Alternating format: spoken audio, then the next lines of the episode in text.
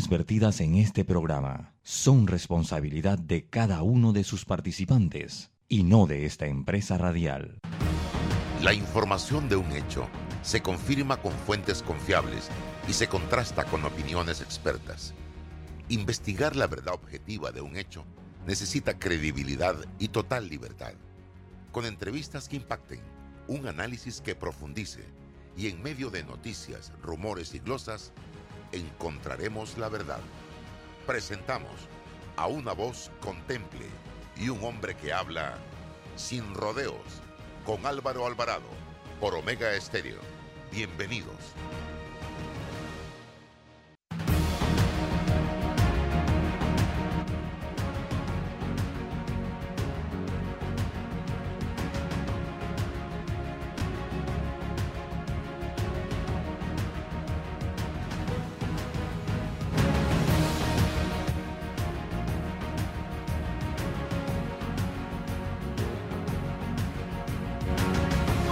Muy buenos días, bienvenidos a este programa Sin Rodeos Omega Estéreo. Gracias por acompañarnos. A partir de este momento tenemos recording in progress.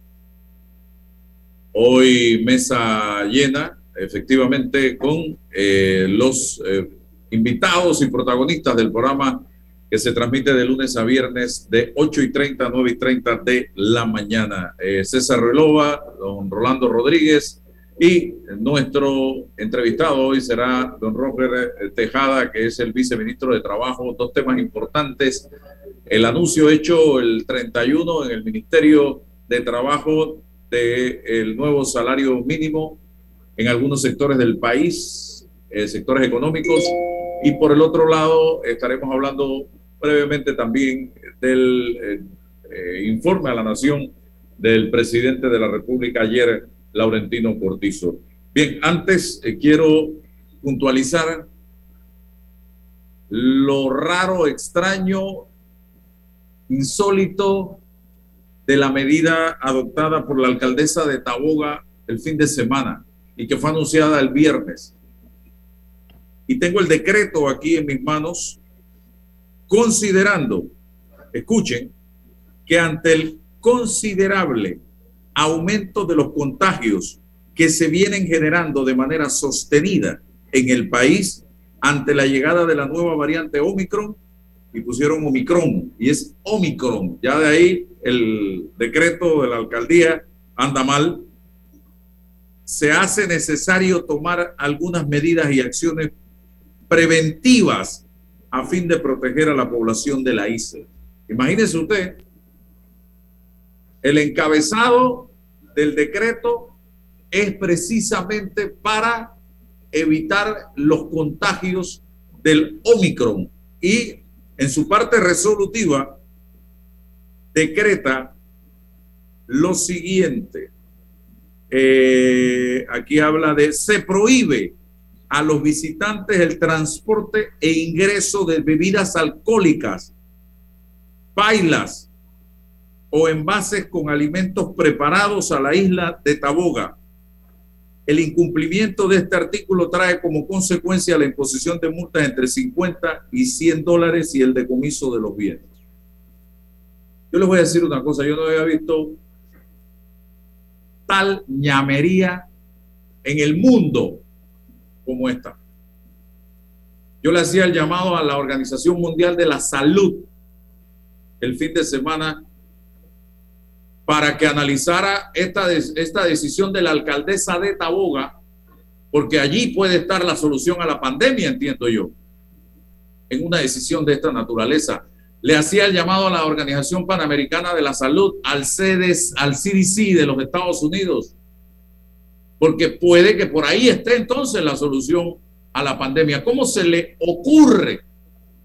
Diga la verdad, no queremos que los visitantes al lugar traigan comida, porque lo que queremos es que consuman la comida aquí en la isla de Taboga y las bebidas aquí en la isla de Taboga, y se acabó, paremos de contar.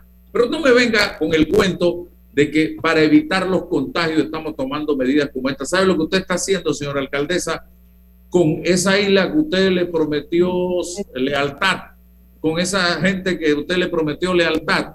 Está provocando que el turismo decida tomar otro rumbo y no vayan precisamente. ¿Por qué? Porque ¿cuántos de nosotros en algún momento de nuestra vida no llevábamos la paila con la comida hecha para echar el paseo porque así nos ahorramos algo de dinero y nos llevamos el culercito con una soda y una bebida para los niños y para tomar una cerveza?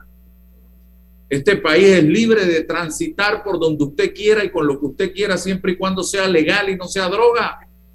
Entonces, usted no puede estar tomando medidas de esta naturaleza, porque el Taboga no es una isla propiedad privada, propiedad suya. Entonces, esto yo espero que abogados presenten los recursos necesarios para tumbar algo como esto, que es insólito. Y yo lo considero hasta inconstitucional. Usted no puede prohibirle a la gente movilizarse. Yo no sé, aquí tenemos un abogado, a César Relova, que yo, cuando usted iba a Río de la Villa, no llevaba el muchacho, su familia, la paila y se sentaba en un emparedado para no tener... Por Dios, hombre, adelante. Bueno, buenos días, Álvaro. Rolando y mi amigo Roger Tejada, siempre un placer saludarlo. Y todo esto, y primero disculpa, Álvaro, porque en tono jocoso, me recuerdo siempre en la facultad había una especie de culto a un decreto alcaldicio en el tiempo de Torrijos que decía: el que tiene perro que lo amarre, y el que no, no. Entonces uno se quedaba fraguando la lógica de ese decreto alcaldicio y de esa lógica. Pero pienso que cuando uno está con la verdad, uno logra los objetivos. Yo, analizando ya con algún grado de responsabilidad la intención de la alcaldesa, era y es, pienso yo, defender los comercios internos de la isla, y quizás se equivoca en el mecanismo y en la forma de defensa de esos comercios con semejante decreto incongruente. Incongruente la parte emotiva con la parte resolutiva. No tiene ningún tipo de vínculos ni lógica argumentativa lo que propone en la parte emotiva y lo que hace en la parte resolutiva. La paila, el arroz no tiene nada que ver con el Omicron, no es un mecanismo de contagio. Así que ahí, quizás tratando de defender un poco el monopolio de los comercios a nivel de la isla, hace este tipo de medidas y queda mal ante, no solamente ante su comunidad, sino ante el país. La fórmula jurídica es primero llamar a la conciencia de la propia alcaldesa, que ella misma pudiese derogarlo, porque tiene la facultad para hacerlo, y olvidemos este episodio. Y lo otro, si se mantiene, que no creo, es ante la sala tercera con un recurso de nulidad sobre esta acción o este acto administrativo y lógico, contraproducente de cara, insisto, al fortalecimiento del turismo, a los derechos que tiene cada persona de transportar de bienes lícitos, así que eso contraspira con cualquier lógica jurídica. Pero insisto, me parece que la intención, lo puedo interpretar así, de la alcaldesa era defender los puestos de comida a nivel interno de la isla, golpeados por supuesto, pero insisto que se equivoca con el instrumento que utiliza. Sí, hablar claro entonces, hablar con la verdad, pero no escudarse en el Omicron, porque mañana el alcalde de Chitre dirá: a mí nadie me trae pan de ningún lado porque tienen que comprar el pan de la arena. O el de las tablas, nadie me trae nada acá porque tiene, en fin, o sea, esto se puede contagiar y nos va a perjudicar definitivamente a todos los panameños. Don Rolando, usted que es del interior también, hábleme. Buenos días. Mira, Álvaro, eso, yo este tipo de actitudes es muy común en el interior del país, y bueno, y evidentemente está ocurriendo también en áreas aledañas a la ciudad capital. Es muy común, por ejemplo, yo recuerdo en una ocasión iba a visitar a un amigo en Playa, creo que era Playa Gorgona o algo así, y resulta pues que había una representante de corregimiento en mitad de la calle solicitando dinero para poder ingresar a la playa. Yo le expliqué de todas maneras: yo no voy para la playa, voy a visitar a un amigo, pero de todas maneras quería cobrar. Este tipo de cosas es lo que en los partidos políticos tienen que trabajar, en que los cuadros que manden a elecciones deben conocer lo básico, y este tipo de acciones delata pues la falta de conocimientos de la ley y de la Constitución, porque como bien dices tú, aquí en Panamá todo el mundo es libre de ir a donde quiera, y si quiere llevar una paila de rojo, entonces la puede llevar. Yo no veo cuál es el problema por eso. Y como bien dices también, si es que quieren defender los comercios allá, pues díganlo claro, ¿no? Entonces, eso es una cosa que entonces el turista decide si va o no va, pero estas son excusas obviamente tomadas por los cabellos para evitar que la gente pueda llevar comida. Y obviamente mucha gente se enojó y ya vimos las imágenes por las redes sociales sobre eso. Pero sí es necesario que los partidos políticos entrenen, capaciten a sus cuadros para que estas cosas no sucedan. O sea, es que es ridículo lo que está pasando. Definitivamente, reúnase con los comerciantes y busquen fórmulas para que los precios de los productos estén al alcance del bolsillo y de los visitantes, y la gente pueda comprar en los restaurantes, en los kioscos, en las tiendas, en las abarroterías de la isla. Eso es lo que usted tiene que promover y buscar entre los comerciantes, porque la gente se queja de que los precios son más altos y evidentemente muchas veces hay que tomar en cuenta que todo en un área como una isla, un archipiélago, va a estar más caro por el tema del transporte, también influye. Entonces aquí es usted la que tiene que ingeniarse y no buscar mecanismos de esta naturaleza, que hoy usted es portada en todos lados por esa mala y negativa acción, y que ha generado que la gente diga: yo no voy más para Taboga. Así de sencillo. Lo que está provocando es que la gente no vaya para Taboga y se vaya para otro lado, porque playa en Panamá hay bastante. Don Roger Tejada, bienvenido, gracias por estar aquí con nosotros en el día de hoy. Comenzamos cronológicamente. Lo primero, el anuncio de incremento de salario mínimo en algunos sectores económicos del país el día viernes. ¿Puede explicar claramente qué sectores se van a beneficiar y el promedio del incremento del salario mínimo? Bienvenido. Bueno, buenos días, Álvaro. Definitivamente, bueno, y al amigo César y a Rolando, gracias por la oportunidad acá en Sin Rodeos. Nosotros el jueves anunciamos el primer decreto ejecutivo que promulgamos a fin de año sobre el tema de la reducción de jornadas, que es bien importante. Al final es una serie de acciones todas vinculadas a la recuperación, no solamente del sector empresarial, sino también de los trabajadores, la situación del sacrificio por más de un año y medio, en medio de la pandemia, donde estuvieron 280,000 trabajadores suspendidos. Los puestos de trabajo fueron salvados. De esos 285,000, 30,000 no lograron regresar a sus puestos de trabajo. Sin embargo, esos son números de alguna manera optimistas, positivos. Frente a lo que me decía entonces, segundo decreto que fue el día viernes sobre salario mínimo, que es la responsabilidad del gobierno emitir cada 2 años, como lo dice dictamina la Constitución y el Código de Trabajo, la revisión de este salario mínimo frente a valorar si se dan ajustes en esta revisión o no. El día viernes puede estar más de 2 semanas luego de la última reunión de salario mínimo, haciendo los análisis, las corridas, la verificación de la data, la información técnica, reuniones con el señor presidente de la República, con el vicepresidente, pero el equipo de abogados y economistas del gobierno nacional. Empezamos a analizar la fórmula de la Organización Internacional del Trabajo, toda la data. De ahí entonces dictaminamos el viernes que debía darse un aumento de salario mínimo entre un 2% en actividades económicas que voy a mencionar rápidamente, Álvaro, y no se hicieron ajustes. Se hizo una excepción en este decreto para las actividades que más han sufrido, que más se han mantenido cerradas, que más estuvieron cerradas en medio de la pandemia, que de a malas pudieron abrir puertas esta actividad económica en el mes de septiembre, mes de agosto, julio. Y de ahí entonces actividades que apenas han iniciado un proceso de recuperación hace 3 meses, como son los hoteles, los restaurantes, el sector turismo y el sector del comercio, entre ellos almacenes, que hace algunos meses a final de año pudieron ver la luz, como se dice, y reactivar los comercios. De ahí estos no se hicieron ajustes en estas actividades. Sí se hicieron ajustes en la agricultura, la caza, la pesca, la silvicultura, se dio un 1.5%. En la pesca se dio 1.5%, pero en el banano siguió 13% en el sector bananero porque había un acuerdo del 2019 con el sindicato, con los trabajadores, y luego conversamos con la empresa frente al aumento, tomando en consideración los altos índices de ganancia que se reflejaron el año pasado en diciembre, récord, cifras históricas en temas de ganancias, de crecimiento de este sector, sobre todo en la provincia de Boca del Toro.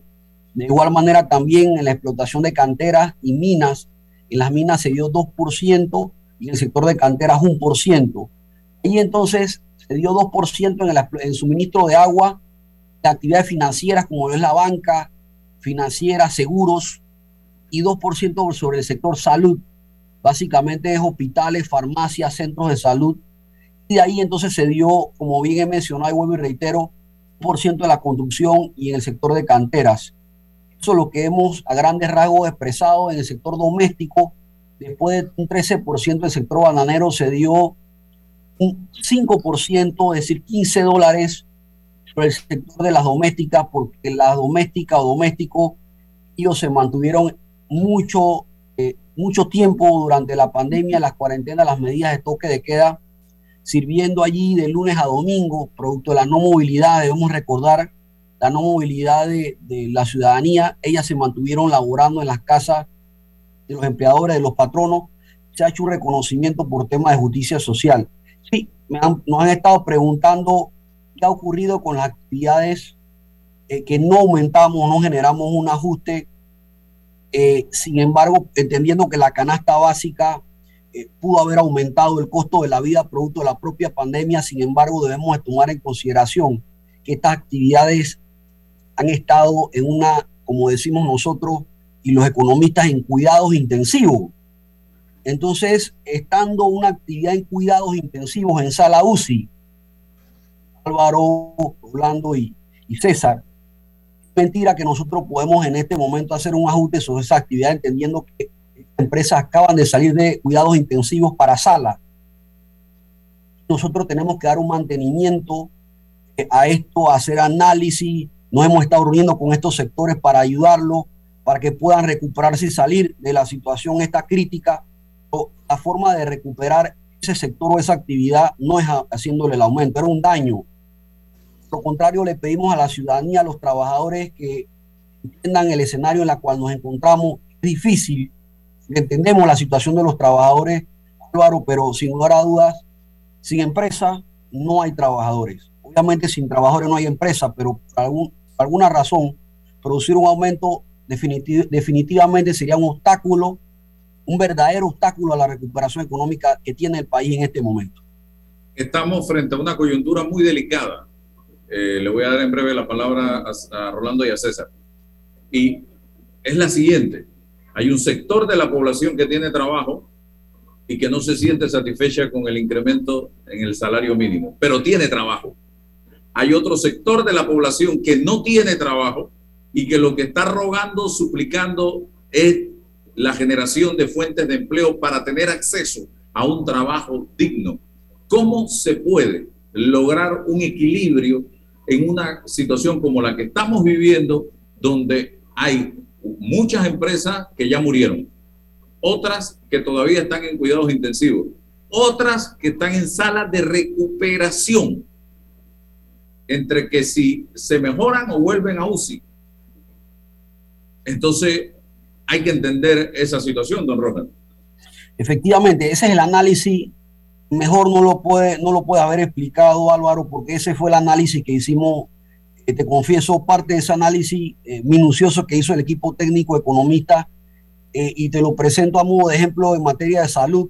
Nosotros en este momento estamos pensando, además de poder nosotros no frenar la recuperación y poder darle sostenimiento a las empresas, como bien tú señalaste, la responsabilidad para este 2022 para el Ministerio es que ese desempleo, generar nuevas oportunidades, generar el espacio como equipo de gobierno. Nosotros como reto tenemos que generar 50,000 fuentes de empleo este año, con el caso número 2 que dijiste, el otro escenario de las personas que están buscando una oportunidad. Entonces, el equilibrio era simplemente una decisión responsable, era aumentar, sí, generar el aumento como menciona la Constitución. sobre las actividades que han liderizado el proceso de recuperación. Álvaro, los supermercados, las farmacias son actividades económicas que han registrado sus mejores ingresos en los últimos 10 años. Recuerda que 32 actividades económicas se mantuvieron abiertas mediante la cuarentena, los toques de queda. 32 sí estaban abiertas, en la distribución de alimentos, de logística.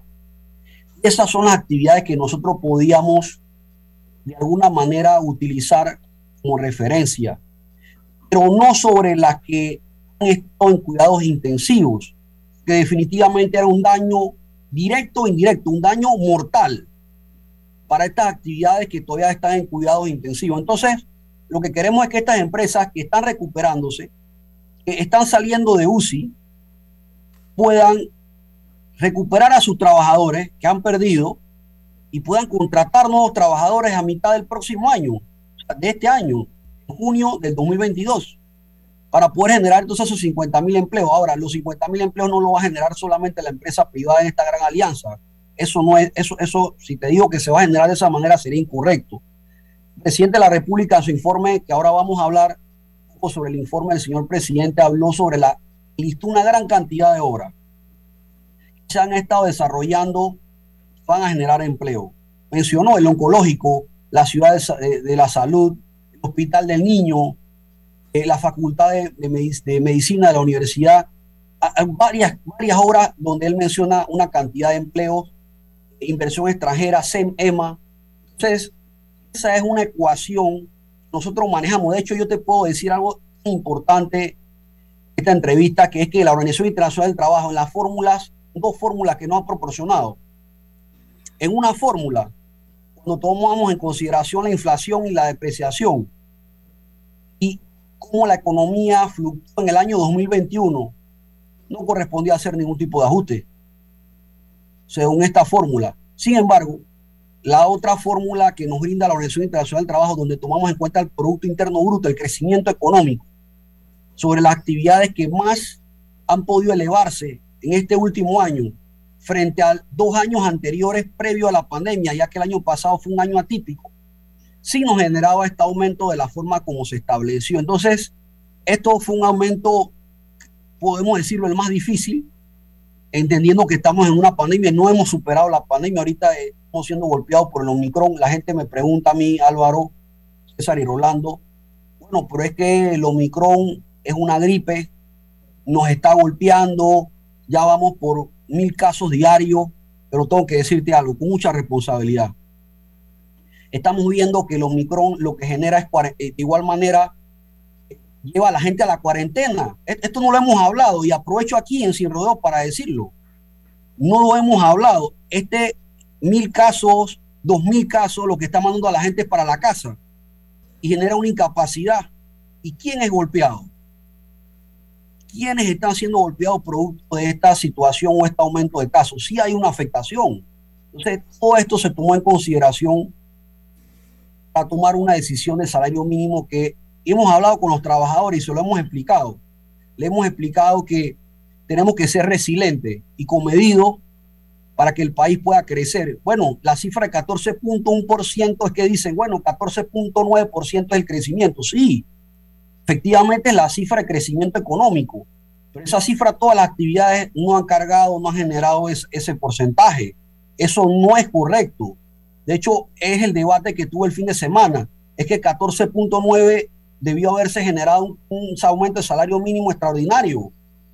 Eso no es correcto, ese análisis, porque pueden ser las actividades que han cargado con la pandemia las que han podido llevar a que este porcentaje, como por ejemplo la agricultura, tú que nosotros somos del interior, nosotros y sabemos cómo ha estado el interior, el campo, que no ha parado, no se ha detenido, ha crecido un 3.4%. Esa actividad definitivamente ha ido en positivo. Entonces, ese es el análisis que tuvimos que hacer, que hizo la ministra con el equipo y el presidente de la República y el vicepresidente, para poder arrojar entonces el decreto 74, que reemplazó el decreto 424 del 19.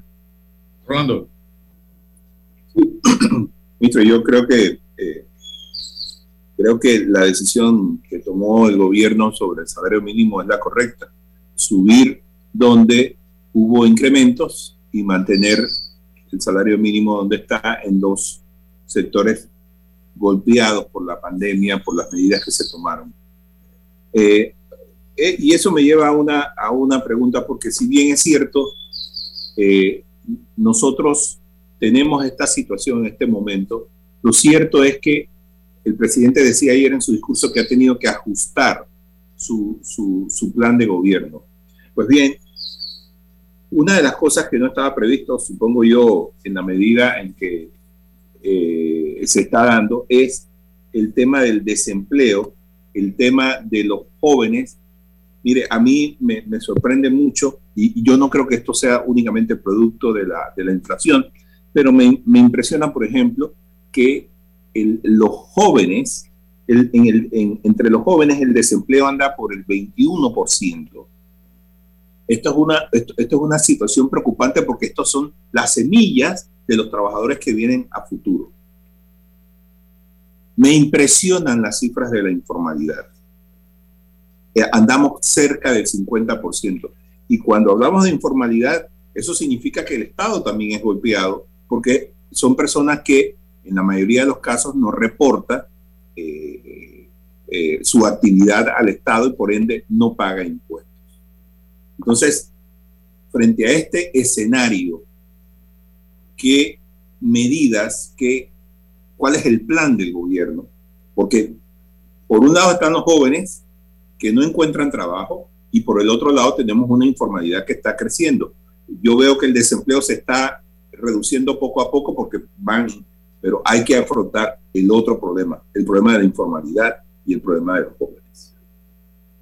Mira, Rolando, efectivamente, como tú has indicado, nos preocupa, y debo reconocerlo, nos preocupa el desempleo juvenil. De hecho, en septiembre estaba en 21%, ya está en 24.5%, con cifras duras.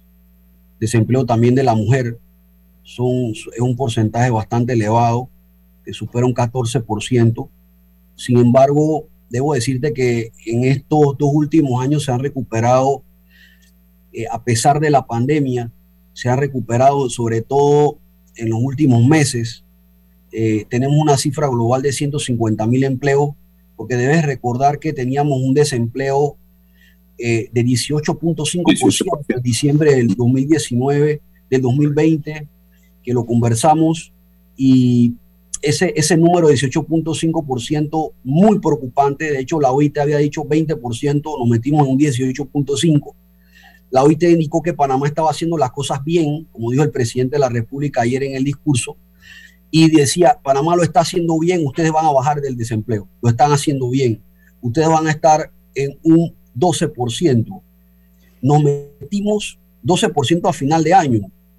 Nosotros nos metimos en septiembre, luego de la encuesta del Instituto Nacional de Estadística y Censo, a través de la encuesta del mercado laboral vía telefónica, nos metimos en un 14.5%. Ya estábamos rondando el 12% de la OIT. Y luego entonces, ahorita a final de diciembre, el 20 de diciembre, nos da la cifra de 11.3%. O sea, correcto. Sí se han recuperado empleos, las suspensiones sí fueron efectivas, sí fueron efectivas porque se salvaron casi 250,000 empleos. Ahí están los 150,000 nuevos empleos que se generaron. De los trabajadores que se le terminaron su contrato, de los 30,000, el 40% han conseguido un nuevo empleo. Pero de hecho nos preguntamos qué hacemos con la informalidad, como tú mencionas, y qué hacemos, que es 47.5%, muy cerca del 50%, y qué hacemos con la situación del empleo juvenil. Nosotros para la situación del empleo juvenil hemos estado generando o viendo qué está pasando en el mercado. Las personas, los jóvenes de 18 a 25 tienen dos problemas. El primero, que no tienen experiencia, y para eso el programa de Aprender Haciendo, que vamos a incurrir en sumarle mayor presupuesto para poder atender a mayor cantidad de jóvenes que no tienen experiencia. Lo otro que hemos estado viendo es formación dual, que te vamos a dar, ojalá nos den la oportunidad en una siguiente entrevista para hablar de qué es lo que está haciendo el gobierno en formación dual, porque la ley de formación dual es de 1997, y la ley de formación dual es lo que en Alemania, en España y en otros países de Europa del Norte ha estado produciendo un alivio al tema del desempleo juvenil. en el sentido de que las empresas necesitan a jóvenes formados en tales áreas, pero en Panamá, Rolando, los jóvenes no se han estado formando en las áreas que el mercado está pidiendo o está necesitando. El mercado, por ejemplo, está necesitando especialistas en temas de software y tecnología, en temas de ciencia, sobre todo para el área de Panamá Pacífico y algunas otras áreas que nos han estado pidiendo y no tenemos esas subespecialidades. Entonces, ahora nos ha tocado trabajar en formación dual para que esos jóvenes que no tienen o no cumplen con los requisitos se transformen y se reinventen. Esa es la palabra, que se reinventen, porque el problema no está en si consiguen trabajo o no. El problema es la raíz, es si están preparados o no para el mercado laboral, para entonces poder nosotros insertarlo. Entonces, hemos estado recorriendo las escuelas de manera virtual. Llegamos a más de 6.000 jóvenes graduandos para decir a los jóvenes en un programa que se llama Orienta Panamá. De hecho, estos 3 últimos meses redoblamos esfuerzos para que los jóvenes pudiesen saber qué tienen que entonces estudiar. Si estudiaron contabilidad y tienen que estudiar ingeniero de sistema, nosotros poderles decir, hey, deben estudiar esto. Entonces, de hecho, también hemos estado viendo que hay otro problema en el tema juvenil, no solamente el tema de la formación y el tema de mi primera experiencia, sino también es que la empresa privada, obviamente, siempre va a buscar, y más en un momento después de una pandemia, que el joven haya podido lograr tener alguna experiencia previa, pero donde el Estado y la empresa privada suma parte y parte de ese costo y ese sacrificio que hace o siente que hace la empresa. Y el tema también del desempleo frente a la observación que hacías e informalidad. Mira, el Mitradel nunca había hablado de informalidad y el Mitradel nunca había hablado de emprendimiento, porque se ve que es un tema de informalidad y el Mitral debía haber temas de formalidad, solamente formalidad, porque por el tema del trabajo decente y algunos otros principios. Sin embargo, nosotros fuimos de alguna manera nos incorporaron, esa es la palabra, nos incorporaron al Consejo Nacional de Emprendimiento, donde está la AMPYME, el sector privado y algunas otras áreas el año pasado, y hemos estado allí planteando algunas medidas en temas de emprendimiento, de ayuda a los informales. De hecho, ya tenemos una propuesta para el tema de que los informales paguen caja del seguro social, o sea, seguridad social, y para que los informales también puedan pagar impuestos de manera distinta a los formales, pero bajo un esquema que va a estar siendo presentado al Consejo de Emprendimiento el próximo 5 de febrero por parte de este ministerio, para que de alguna manera, aunque sean informales, puedan verse formales y puedan cumplir con el Estado y el Estado cumpla a la vez con ellos. Pero el tema de la informalidad es, como hemos conversado con el director de la AMPYME, que es el que es la autoridad competente para hablar temas de emprendimiento y temas de informalidad. Nosotros le hemos pedido al presidente de la República que obviamente fortalezcamos los programas de Banca de Oportunidades y Capital Semilla, que son los 2 programas que estamos utilizando para que la gente, los informales puedan tener las herramientas necesarias. Ahora, la informalidad no me preocupa, tengo que reconocerlo, me preocupa el porcentaje y me preocupa el número, pero no me preocupa el desarrollo que está haciendo las personas en la informalidad, el desarrollo, lo que están ejecutando. De hecho, muchos de nosotros hemos emprendido, hemos generado una oficina de abogados, un restaurante, o sea, hemos emprendido y ha sido positivo, en el sentido de que hemos podido generar nuestros propios ingresos. Entonces, lo que tiene que darse es el acompañamiento del gobierno nacional. Yo te puedo decir, Rolando, y lo puedo reconocer, que ese es el reto del 2022, atender a los informales. O sea, el tema del empleo para nosotros, para este ministerio, está andando frente a la recuperación.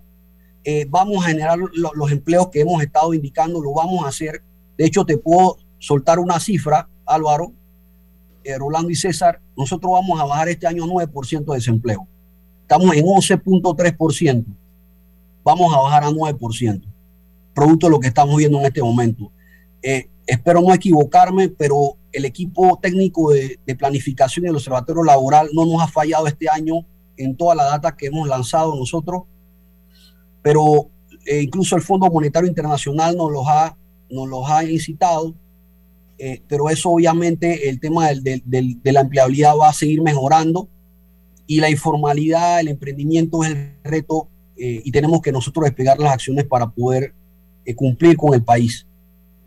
Viceministro, para orientación del país, no mucha gente le da seguimiento a esta mecánica, ¿no? Entiendo que hay una fórmula para fijar el salario mínimo, se reúnen los trabajadores con los empleadores, hay una mesa bilateral para que ellos propongan y se genere un acuerdo. Si no se llega a un acuerdo, entra el Ministerio de Trabajo y Desarrollo Laboral a fijar el salario mínimo. Creo que en principio es la lógica. Pero cuando decía Nietzsche que no hay hechos sino interpretaciones, y cada sector tiene una interpretación y olvida los hechos, el ministerio entra en función de hechos y de buscar un equilibrio, es lo que usted ha señalado. Pero ¿qué le decimos al sector obrero hoy frente a, quizá, porque entiendo que hay un malestar del sector obrero sobre su interpretación, sobre sus argumentos, sobre sus análisis? Ellos no están contentos sobre este decreto 74, y me preocupa a mí, que la pregunta es, que si este salario mínimo se revisa en 2 años y mejora los números, los hechos, ¿cómo hacemos para poder decir, bueno, aquí está el ministerio, vamos a en este momento, en esta coyuntura crítica de la pandemia, no pudimos aumentar más, y en otros sectores, ¿cómo hacemos sin llegar a 2 años que se revise esto? ¿Es posible? ¿Hay algún mecanismo? Bueno, tu observación es muy buena, César. Mira que nosotros, la Constitución Nacional y Código de Trabajo, como tú bien lo manejas y lo conoces, establece que mínimamente cada 2 años debe revisarse el salario mínimo. Mínimamente, o sea, no es un techo. Entonces, de esa manera nosotros vamos a estar monitoreando. Yo te puedo decir de que según las proyecciones incluso de la FDA, proyecciones de la OPS y OMS y algunos organismos internacionales, incluyendo la OIT, la CEPAL, el BID, de análisis de salud, sanitarios, económicos, para el 2023 debe ser una situación distinta a la que estamos viviendo en este momento. La ministra Dury Zapata Acevedo ha inferido, y lo dijo el día domingo, previo a la entrada del informe del señor presidente de la República, señaló ella, y la cito, este salario es solamente el piso y no es el techo. De hecho, cuando hablas del tema de construcción, y yo aprovecho tu pregunta y tu interrogante sobre lo que hoy va a ser una conferencia de empresa del sector de la construcción, en la cual somos respetuosos, Álvaro y Rolando, de cualquier pronunciamiento que haga el sector, lo respetamos y lo valoramos, incluso lo que indicarán o informarán lo analizaremos. Debo decirte yo con mucho respeto y responsabilidad de que incluso la convención de CAPAC-SUNTRAC establece en salario 4.35 aproximadamente por hora de salario mínimo. El sector de la construcción tiene en este momento para el decreto de salario mínimo 3.25. Es decir, el salario mínimo para el sector de la construcción, según CAPAC-SUNTRAC, son un número, está por encima, muy por encima de lo que establece el decreto. Eso es importantísimo, Álvaro. Está por encima. Entonces, así como también el salario mínimo de las bananeras, por temas de convenciones colectivas, no por temas de salario mínimo. Entonces, cuando hacemos este análisis, yo debo decirte algo interesante. De hecho, no había podido mencionarlo, pero a tu pregunta lo voy a hacer. Con el tema de la construcción, los números de la construcción muestran que la construcción se ha recuperado en noviembre, diciembre. O sea, la construcción tiene 2 meses de recuperación positiva. 2 meses es casi nada. Entonces, el ajuste de 1% básicamente responde de igual manera al pequeño aumento que se ha generado en el tema de la canasta básica.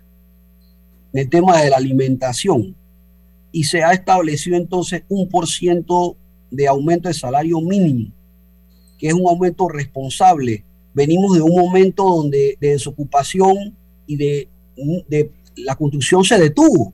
Estuvo un año detenida la construcción, lamentablemente, pero se tuvo que tomar esa decisión estoica y firme.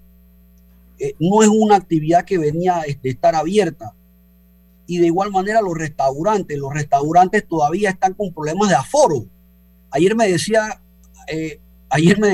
en un restaurante un trabajador, y se me acercó y me dice: viceministro, nosotros queríamos un aumento, pero nosotros preferíamos mantener nuestros puestos de trabajo.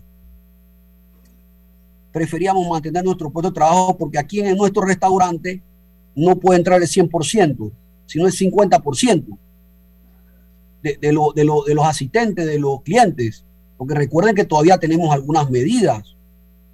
Entonces no podemos olvidar. De hecho, cuando la gente escuchó que iba a venir la decisión de salario mínimo, algunos pensaban con las expectativas de que el aumento de salario iba a ser consono al crecimiento de 14.9. Sin embargo, vuelvo y repito, la decisión debía ser consona a la realidad y no podía ser consona a nuestro ideal. Pero sí quería terminar la idea diciéndole algo, porque tú lo indicaste, César. Nosotros tenemos en nuestra conciencia y nuestra responsabilidad que si nosotros tenemos en la próxima revisión de salario mínimo compensar lo que no pudimos nosotros incrementar en este viernes en el decreto 74. Eso se está viendo de esa manera, de ser justo y cumplir con esa justicia social, Álvaro, que no es fácil. Ahora, hablar de qué va a pasar en un año, 2 años, que sé que lo estamos pensando los 3, los 4, de qué va a pasar no te pudiese decir con mucha certeza qué va a pasar porque estamos en pandemia todavía.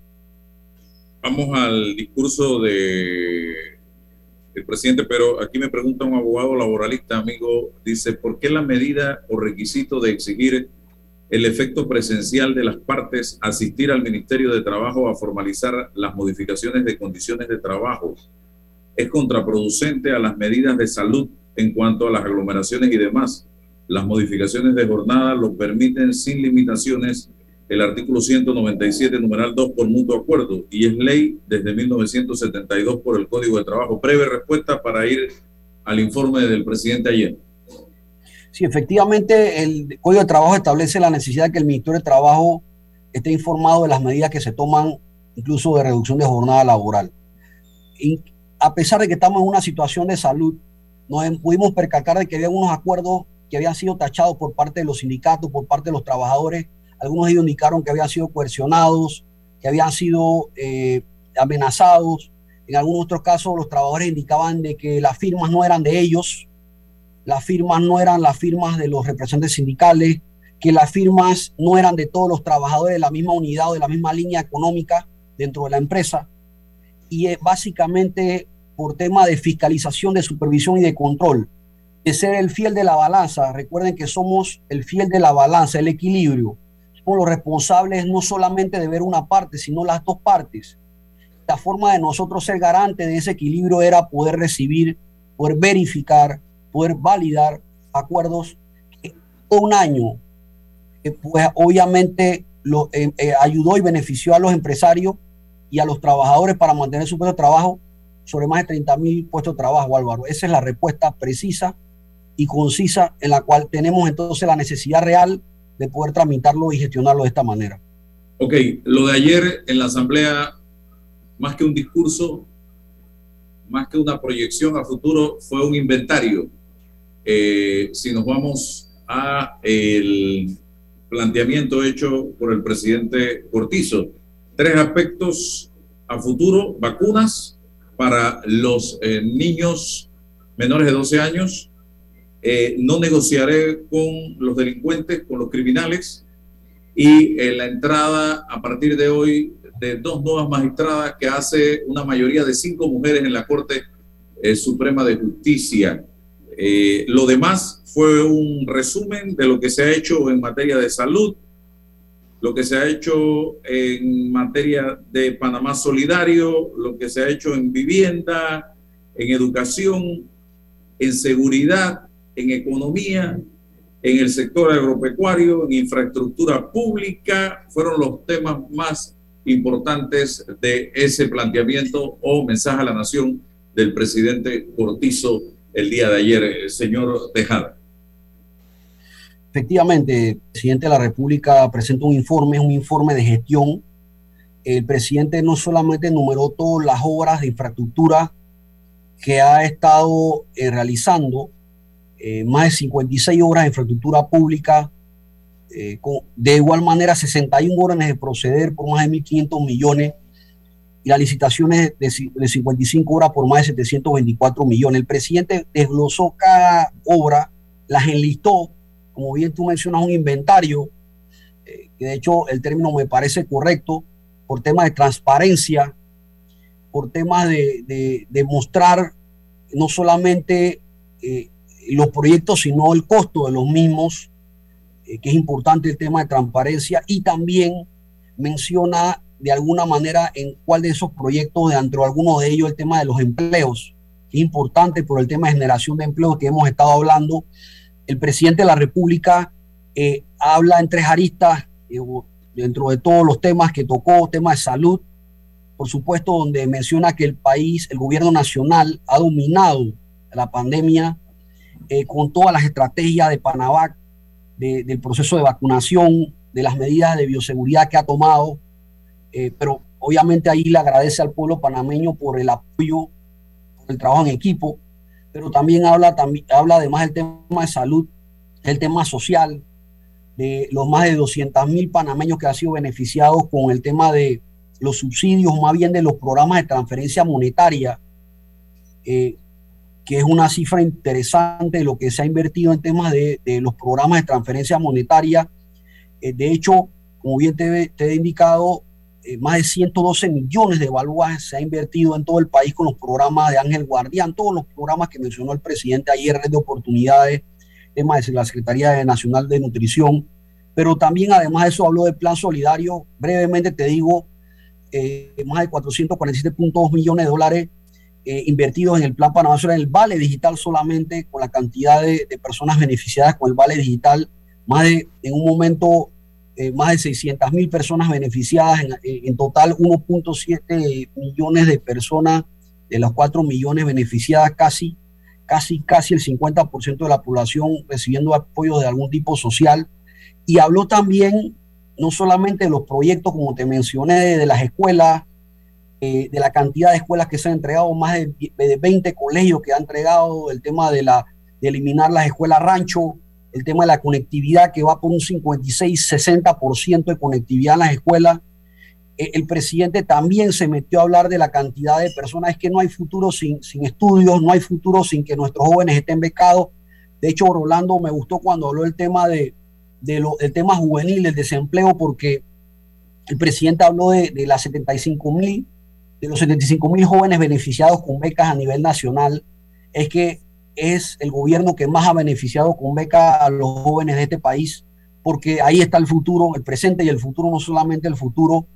Y entonces, te puedo decir también de los programas de vivienda, de títulos de tierras que se han entregado, de la banca de oportunidades, que yo recuerdo que decían que el presidente de la República no solamente iba a hablar como si fuese un discurso político. Bueno, los que pensaban que iban a escuchar un discurso político, el presidente no fue así.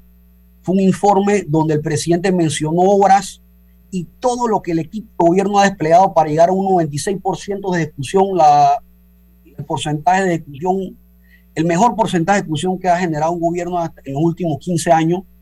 Y no solamente eso, Álvaro, sino te puedo decir que el presidente habló de las giras de trabajo comunitario. Hemos tenido más de 27 giras donde hemos estado ahí acompañando al presidente de la República, la mayoría de ellas, con nuestra ministra y con todo el equipo de gobierno, ministro, viceministro. Y esa gira de trabajo es para estar en el contacto con la gente de manera directa. Pero yo quería, cuando tú, obviamente, estábamos hablando, mencionaste tú el informe, Álvaro, hablaste del tema de la justicia. Él habló del tema de la lucha contra el crimen organizado, de no negociar, que él no negocia con delincuentes ni maleantes. Eso nosotros, el presidente lo ha demostrado desde el día 1, pero la noticia que también hizo noticia el día de ayer, y fueron los $15 millones que dotará el presidente de compromiso con el sistema de justicia. César, que fue presidente del Colegio Nacional de Abogados y que mientras fue su gestión siempre luchó porque se le dotara, recuerdo, muchas de sus intervenciones, que se le dieran los recursos al sistema de justicia necesario, sobre todo el sistema penal acusatorio, donde nos gusta mucho y se ha visto con grandes falencias. Claro, de hecho, algunas otras ideas interesantes. Puedo también decir del tema de que se ha estado hablando, el tema de justicia, de la mano dura, del tema de prevención, de la política pública, de la política de criminología. Te puedo hablar también del tema de extinción de dominio, que se habló el día de ayer luego del informe del presidente por parte del ministro de Seguridad. Te puedo hablar de algunas otras cosas que estamos viendo. De hecho, hemos estado conversando, Álvaro, y ya tenemos un proyecto listo sobre el tema de plataformas digitales, los famosos servicios de repartición, el tema de mensajería que hemos estado viendo, pero más allá y concentrándonos en el discurso del presidente, en el informe, disculpa, del señor presidente de la República, puedo indicar de que la noticia del proceso de vacunación, muchos pensaban que solamente se iba a hablar del tema de vacunación. Esa fue otra de la información que me llegó previo al informe del presidente. Si te va a hablar solamente de la operación Panavac. De hecho, no fue así. El presidente habló sobre el tema de Panavac, sobre las vacunas, la cantidad de personas vacunadas, más de 84,1% de personas vacunadas. Las personas siguen vacunándose de los 105 puestos de vacunación que están abiertos y que hoy vimos ese despliegue en los centros de vacunación. Pero esas más de 62,000 dosis de vacunas que se recibieron ayer, vacunas pediátricas para los niños, nos tenemos que sentir como padres seguros y contentos de que nuestros niños de 5 a 8 años, a 11 años van a tener su vacuna, porque viene la escuela, el periodo escolar, y necesitan estar vacunados para que entonces, además de cuidar a nuestros niños y no queden en cuidados intensivos, en el hospital del niño y algunos otros, también cuidar a los padres que se van a ver contagiados por el desenvolvimiento de sus hijos dentro del sistema educativo. Entonces, esto fue un menú, fue un abanico de información que presenta nuestro mandatario.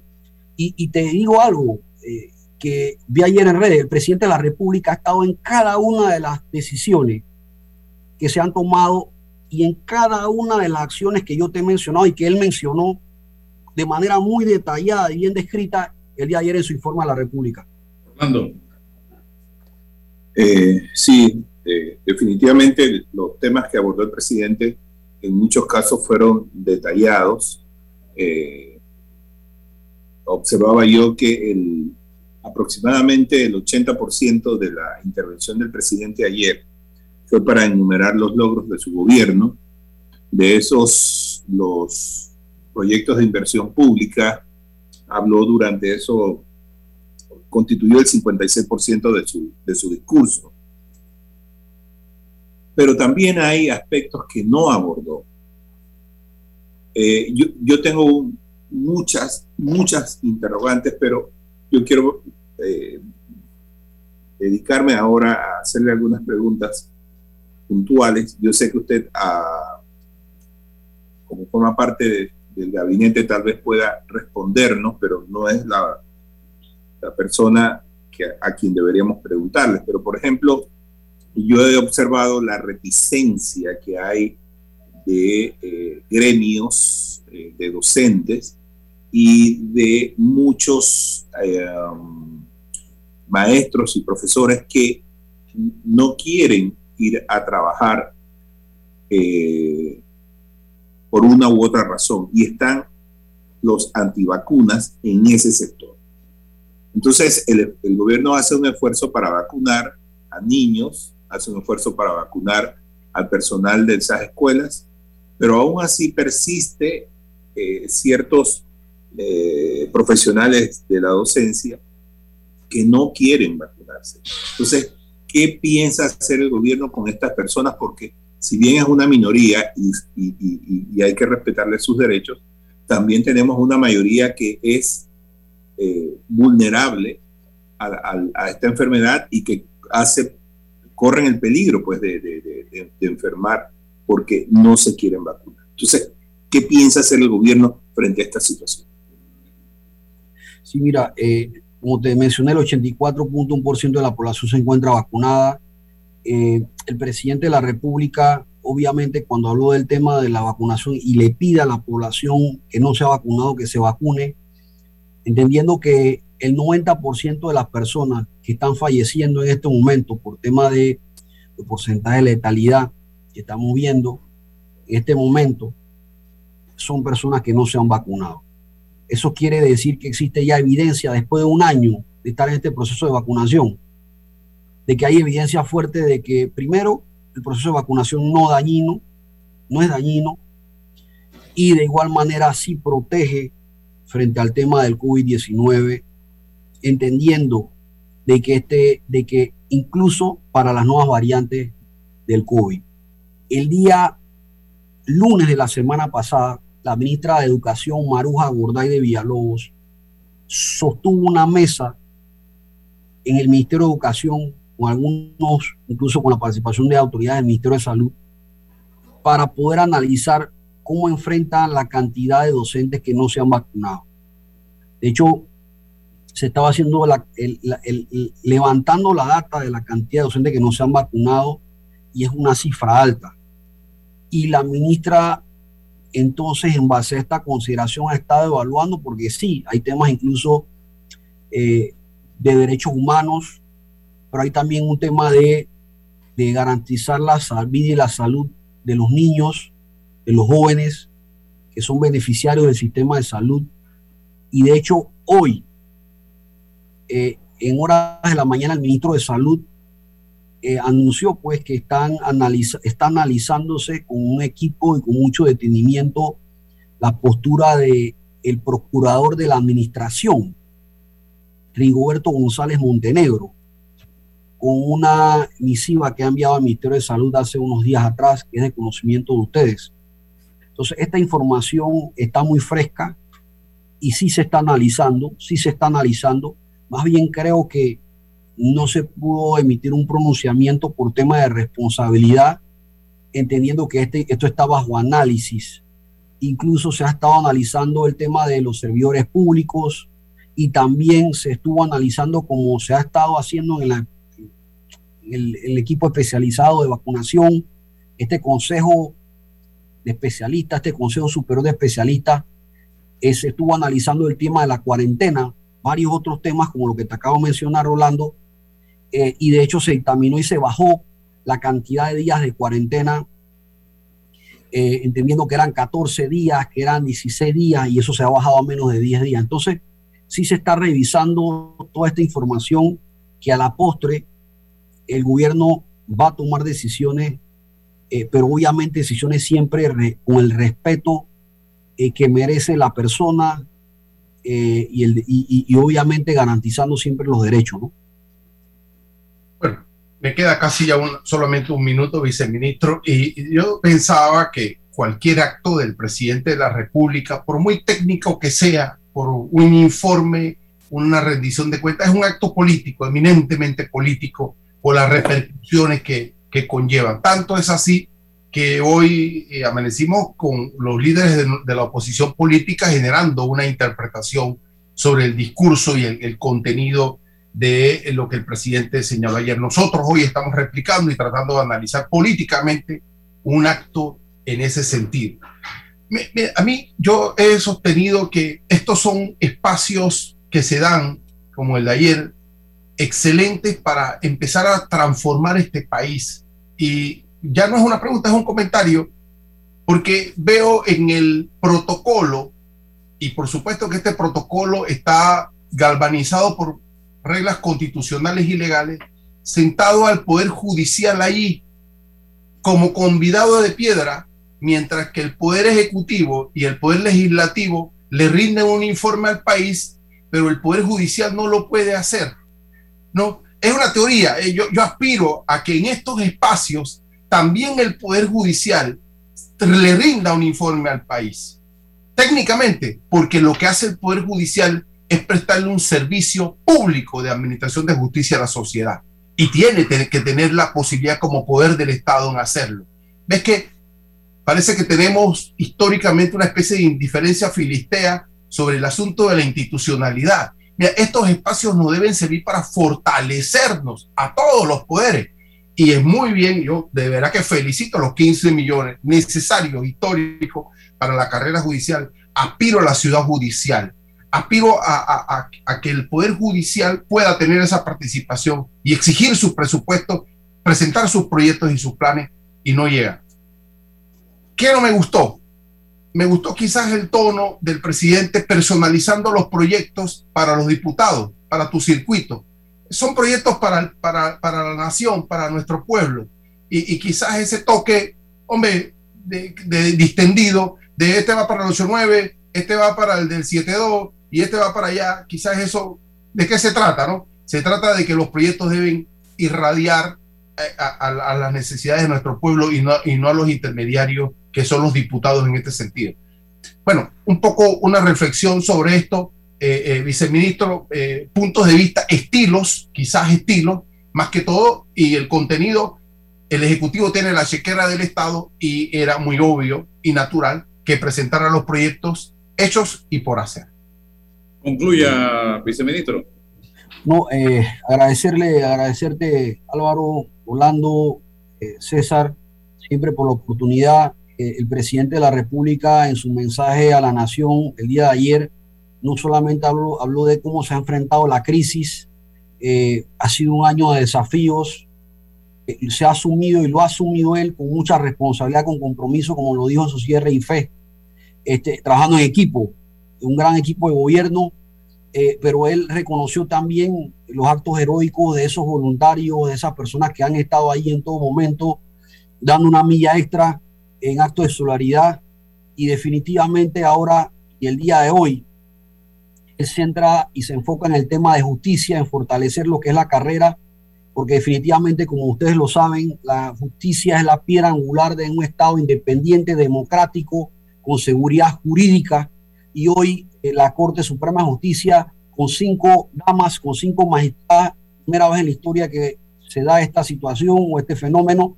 Esperemos que esto obviamente permee para que la justicia, para desentar la justicia, seguir combatiendo el tema de la corrupción, el tema de los índices de criminalidad, que todo rodea y obviamente va vinculado todo al sistema.